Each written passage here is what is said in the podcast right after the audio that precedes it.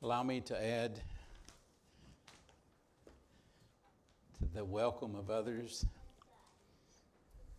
I don't know what everybody else does on Sunday morning, but all the singers are here. It's a, God, what a blessing the, the, the songs are on Sunday morning. And of course, music being so much a part of, of Christmas. I think I opened it upside down. Ta da! But Christmas is not only a time of some of the most wonderful music of the year, but, but Christmas is a time for some of the most wonderful stories of the year. Of course, immediately you come to mind Charles Dickens' A Christmas Carol. Not only the story, but uh, all the movies that have been made from it, cartoons and Muppets. Certainly one of the classic Christmas stories, A Christmas Carol. And for me, um, one of my favorite Christmas stories is uh, O. Henry's The Gift of the Magi. Uh, if you're not familiar with that one, I, I encourage you to. It's readily available on the internet. Uh, call me up, I'll read it to you.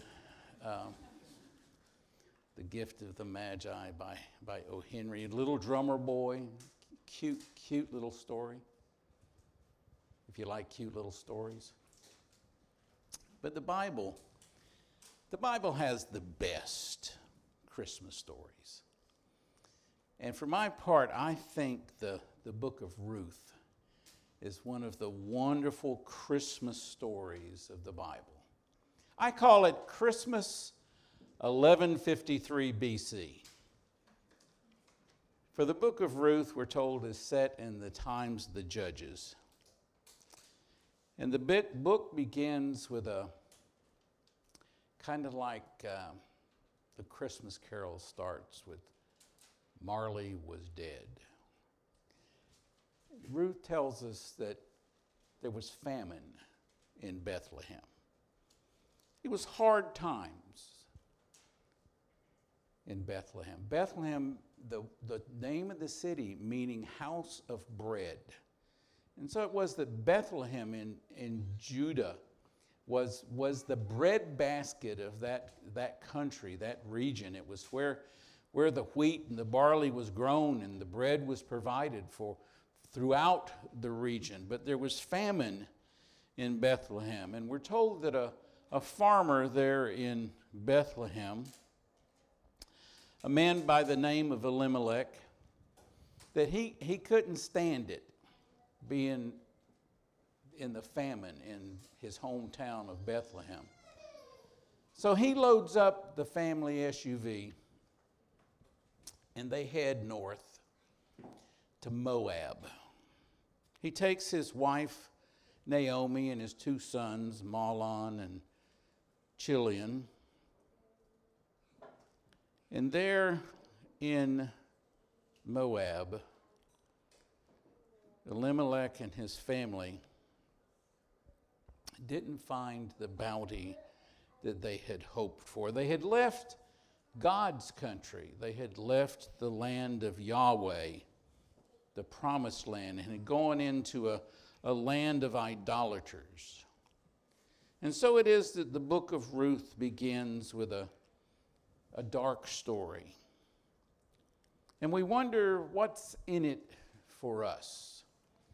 Why should we read on? But you know, the book of Ruth, just like all the rest of the Bible, isn't about you. The book of Ruth is about God. The book of Ruth, like every other bit of the Bible, is that we would know the Lord our God. And as we read this wonderful love story, this wonderful Christmas story, we encounter the sovereignty over, of God. The sovereignty of God over the most mundane events of life. There's famine in Bethlehem. And God is there. The family goes up to Moab, the land of a people that God had specifically banned from the assembly of the Lord. They go to Moab, and God is there. Elimelech's wife, Naomi, and her daughters in law in Moab stand beside the graves of their husbands. And God is there. Back in Bethlehem, there's a real estate closing, and God is there. There's a marriage, and God is there. A child is born, and God is there. Where shall I go from your spirit? Or where shall I flee from your presence? My God. We could quit right there. A good lesson. There is nowhere to flee, nowhere to hide, nowhere to go where God is not with us. But in Moab, Naomi hears that things are looking up. Things have gotten better back home in Bethlehem. And she has little prospects in Moab. Desolate in Moab. And Naomi heads back home. The two daughter in laws that she has acquired in Moab. One of them abandons her, but one of them, this daughter in law named Ruth, the Bible tells us that Ruth clings to her. Naomi insists that Ruth's prospects are so much better back in the land of the idolaters than it would be in the land of Yahweh. But Ruth, an alien, has a different heart. But Ruth said, Do not urge me to leave you or to return from following you. For where you go, I will go. Where you lodge, I will lodge. Your people shall be my people, and your God, my God. Where you die, I will die, and there will I be buried. May the Lord do so to me and more also, if anything but death part me from you. You gotta like Ruth. To me, she is the picture of innocence. She is the picture of faith. Picture of faith hope, and love, which somebody would to write a whole chapter of the Bible about a few years later. And of the many faithful women in Scripture, Jochebed, Miriam, Hannah, Elizabeth, Mary. Let us pray that we all might likewise be. Innocent of the world's ways, faithful, hopeful, loving. For I think this is a large part of the story of Christmas, 1153 BC. You got to like Ruth. Naomi is a name that means in English, it's translated directly from the Hebrew into English, means pleasant. On the other hand, the name Mara, likewise translated from Hebrew into English, means bitter. While Naomi was in Moab, the land of the idolaters, it was Naomi's circumstances that mostly influenced her heart and her mind.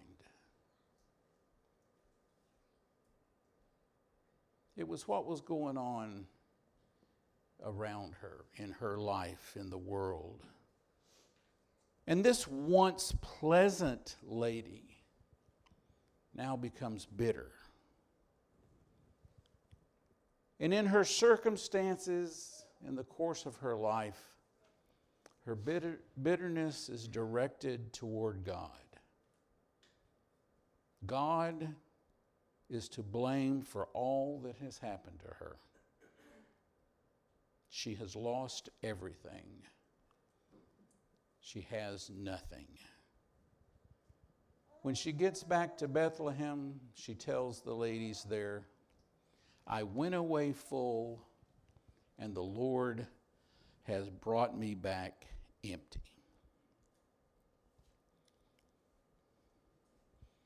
We would pause here to remind ourselves that God's promises, God's word overrides all that is apparent in the predicaments of this world. God's faithfulness is not dependent upon our faith. Amen. God's word is true. God's promises are sure. And we should never let temporal circumstances dictate the measure of our faith in the Lord. For he is faithful. Naomi was blinded to the providence of God by the events of her life. However, she was right. God is sovereign. God is sovereign over all these events. And God is in all of these events because God's purposes, God's plan, God's promises are always at work. And as God was about to demonstrate in Naomi's life His provision, His promises his plan to bring about a redeemer for his people, the one who would turn Naomi's bitterness into joy when a child would be born in Bethlehem. In, in Bethlehem, the joy of returning is the returning of joy returning with a, a mourning heart, regret for the past, no understanding, no expectations, just returning, just coming back. But it's a beginning, it's not the end. For the Bible tells us that it's harvest time. Remember, there was famine in Bethlehem. Now it's harvest time. There are good things to come. There is hope. Leave the bitterness behind and join the harvest. God is on his throne. He rules, he reigns, he is sovereign over all. Amen. Therefore, consider the lilies of the field, how they grow. They neither toil nor spin. Yet I tell you, even Solomon in all his glory was not arrayed like one of these. But if God so clothes the grass of the field, which today is alive and tomorrow is thrown into the oven, Will he not much more clothe you, O you of little faith? Therefore, do not be anxious, saying, What shall we eat, or what shall we drink, or what shall we wear? For the Gentiles seek after all these things, but your heavenly Father knows that you need them all. But seek first the kingdom of God and his righteousness and all these things will be added to you. Now we could stop right there. That's a that's a wonderful Sunday morning message. But there's more to this wonderful Christmas story. For it's harvest time in Bethlehem, and Ruth goes out to earn a living. Ruth goes out to earn what she can for, for herself and for her impoverished mother in law. It's harvest time. And then one of those one of those really fascinating, interesting verses in the Bible in Ruth chapter 2, verse 3b. We're told that she happened she happened to come to the part of the field belonging to Boaz. Now, y'all know I love the literary styles in the Bible.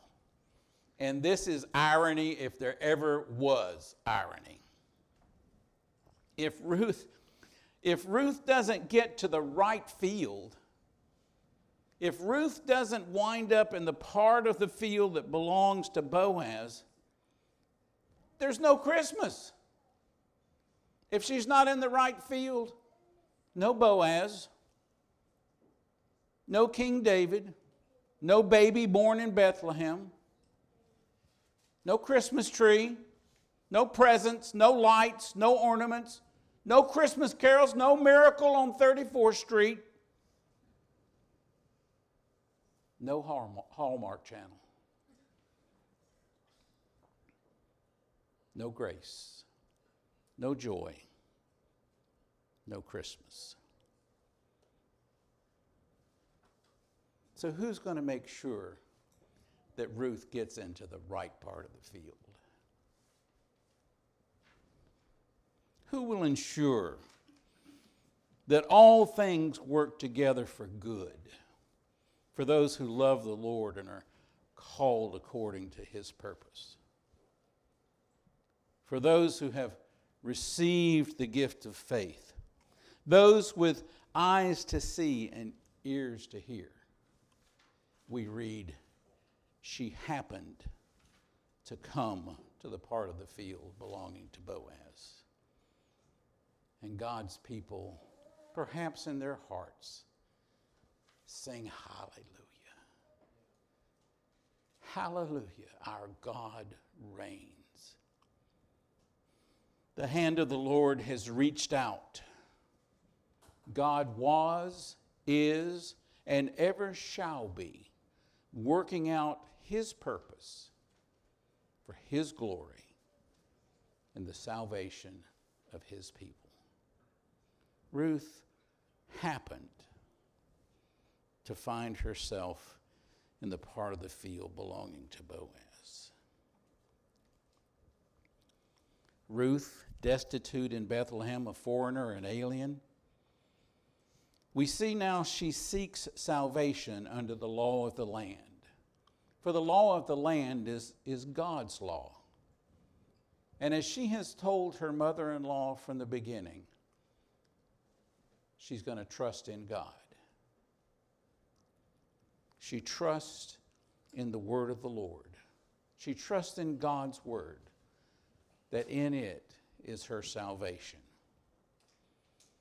What she finds in the field in the presence of the Lord, the field blessed of the Lord, Ruth finds grace. Grace that far exceeds what she would achieve by her own works. For there she encounters a man, a man of grace, a man with abundance a man who shows her unmerited favor. For he is a mighty man, a man, we are told, a worthy man, a man named Boaz.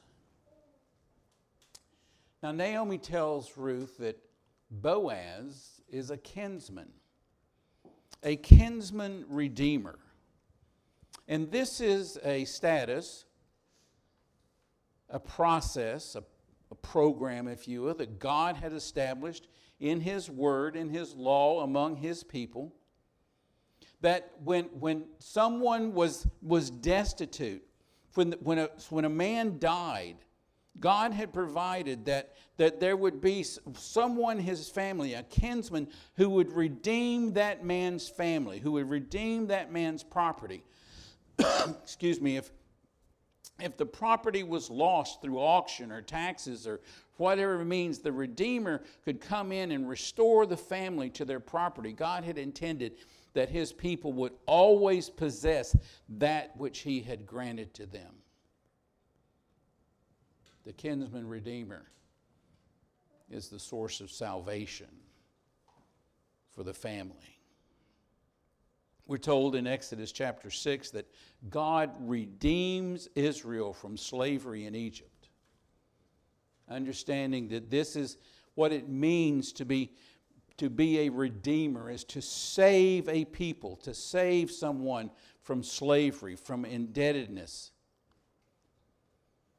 And I thought of that, as I so often do, that, that wonderful hymn, Come Thou Fount, that says in one of the verses, Jesus sought me when a stranger, wandering from the fold of God.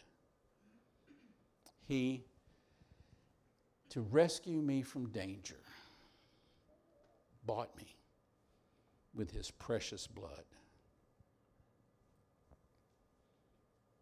I can't explain why. I can't explain why God saves me. I can't explain why God saves you. It is God's grace.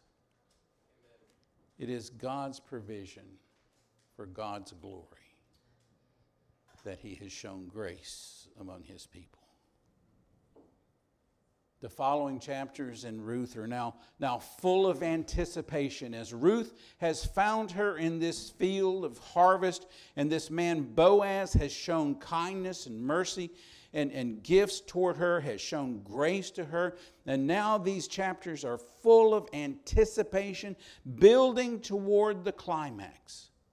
And as Naomi has prayed for her daughter in law, there is fulfillment of God's provision for Naomi, for Ruth, for Boaz, for Israel, for all the world, for God's own pleasure.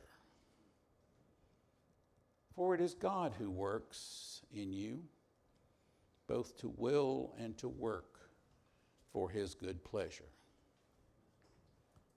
Rejoice. Rejoice we have a Redeemer. Destitute in sin, owing a debt we cannot pay, we have a Redeemer, Jesus Christ. Jesus Christ, who saves us from deadly peril, who purchased us from sin with his own blood. He has paid our debt for sin and adopted us into the family of God. And so the apostle would write finally, brothers, whatever is true, whatever is honorable, whatever is just, whatever is pure, whatever is lovely, whatever is commendable, if there's any excellence, if there's anything worthy of praise, think about these things what you have learned and received and heard and seen in me, practice these things, and the God of peace will be with you. Christmas joy, Christmas peace are ours both now and forever in our Savior, our Redeemer, Jesus Christ our Lord. So Ruth has met her Redeemer.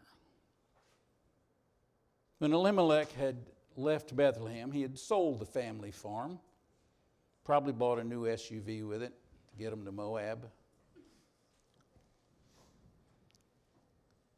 So Ruth, Naomi, and Bethlehem now have nothing. Ruth, an alien, not of Israel, a widow, a woman with no standing in the community. Her need is tremendous. She needs a Redeemer, she needs a Savior. Now, according to God's word, the requirements of a redeemer are that, first of all, he must be a kinsman. The intent being that the land remains in the family no matter what.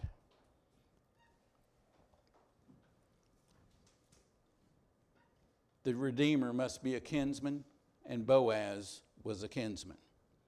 Secondly, the Redeemer must be able to pay the price to purchase the property. Boaz is a wealthy man. Third, the Redeemer must be willing to pay. Boaz was in love with Ruth. Ruth. Boaz was willing to pay. So the harvest now coming to a conclusion. Apparently, it's been a good harvest. And at the close of the day, as they finish thrashing out the wheat, if you want to read up on thrashing and all that, there's a book out on the table. You're welcome to read up. So at the end of the day, there's a celebration Thanksgiving. Everybody knows that Thanksgiving comes before Christmas.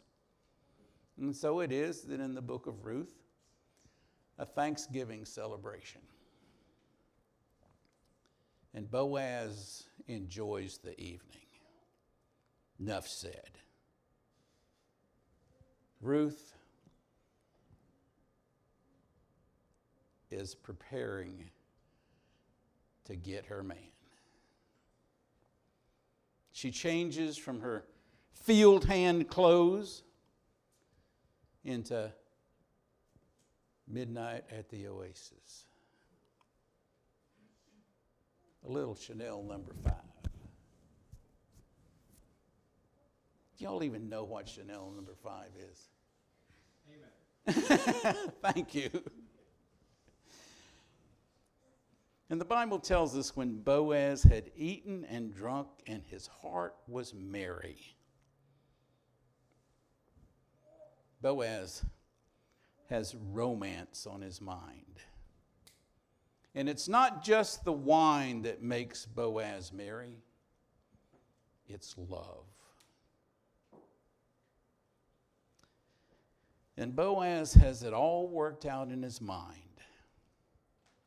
If only she is of the same mind. You know what I mean?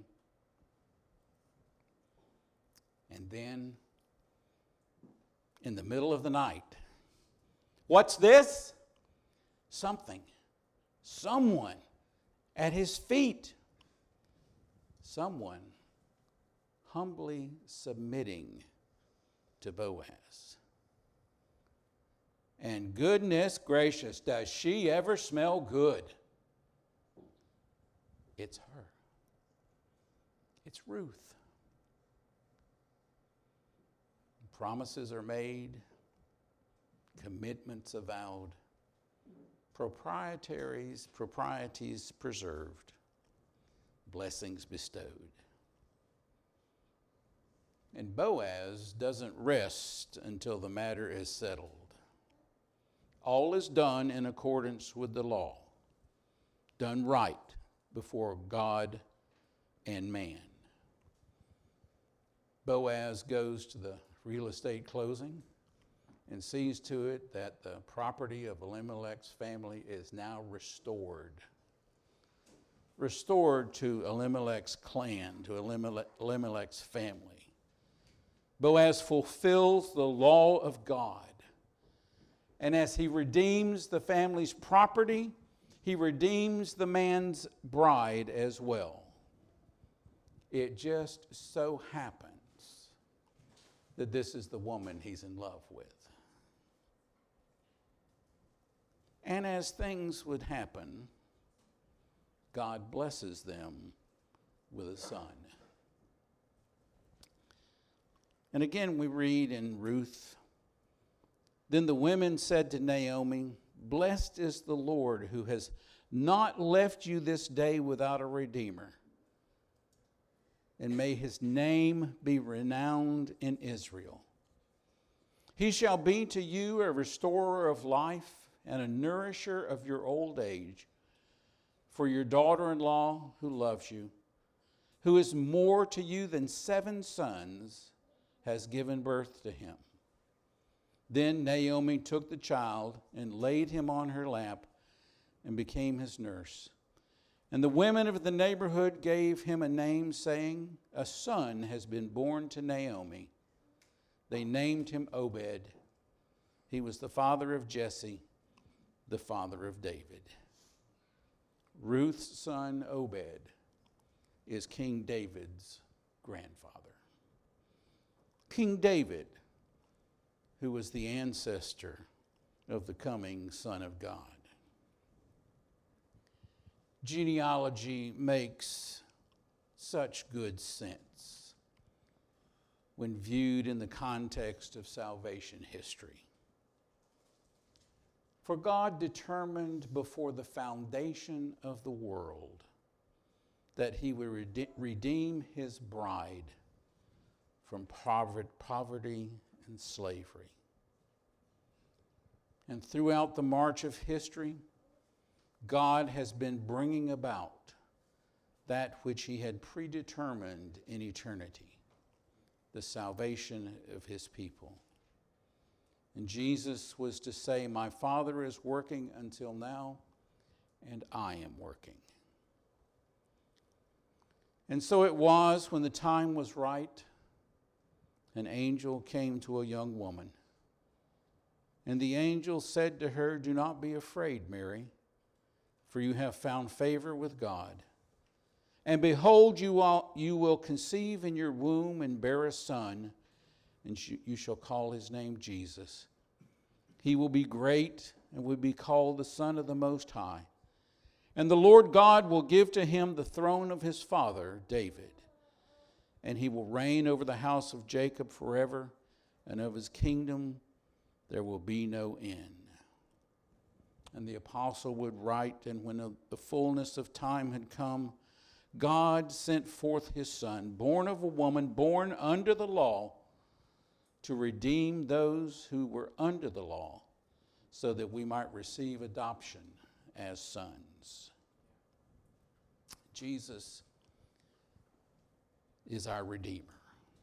Jesus is our Redeemer in accordance with God's Word, in accordance with the law of God. For the Son of God is a kinsman of the family from which we were alienated, and there is no other. Jesus is our Redeemer, for he is able to pay the price of our redemption. Peter was to write, knowing that you were ransomed from the futile ways inherited from your forefathers, not with perish- perishable things such as silver or gold, but with the precious blood of Christ, like that of a lamb without blemish or spot. Jesus is our Redeemer and he is able to pay the price of our redemption in his own blood. And there is no other. And Jesus is willing to redeem. For he said, Come to me, all who labor and are heavy laden, and I will give you rest. Take my yoke upon you and learn from me, for I am gentle and lowly in heart, and you will find rest for your souls. Jesus is our Redeemer, the Son of God, the Son of Man, able to pay in the blood of Christ and willing to redeem, and there is none other. Ruth, beginning with hunger, death, despair, bitterness, turns to mercy provision, promise, redemption, life, and joy in Christmas 1153 BC. A story of love, a story of salvation, of newness of hope, of joy and peace as God pre- prepares the redemption of his bride. That our voices will join with the great multitude let us rejoice and exalt and give him the glory. For the marriage of the Lamb has come, and his bride has made herself ready. Amen. Come, Lord Jesus.